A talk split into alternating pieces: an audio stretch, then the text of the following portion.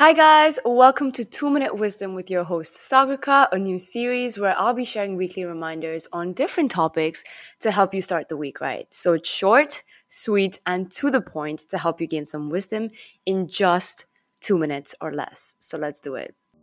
Today's topic is healing, and I'm here to tell you that you're not too sensitive. You've not fallen far too behind just because there are days where you doubt yourself or you doubt your progress.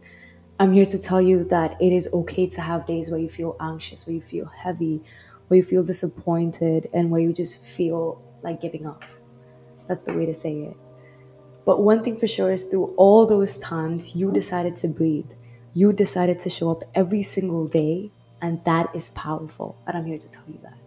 It is powerful, and that is strength. You're not a failure and you're not weak, and I'm here to tell you that if I can tell you anything to take from this episode, it's that remember to be calm, remember to breathe, and remember to always stay kind to yourself in this journey of you trying to figure more about yourself. Because at the end of the day, it's all about learning. Trust me.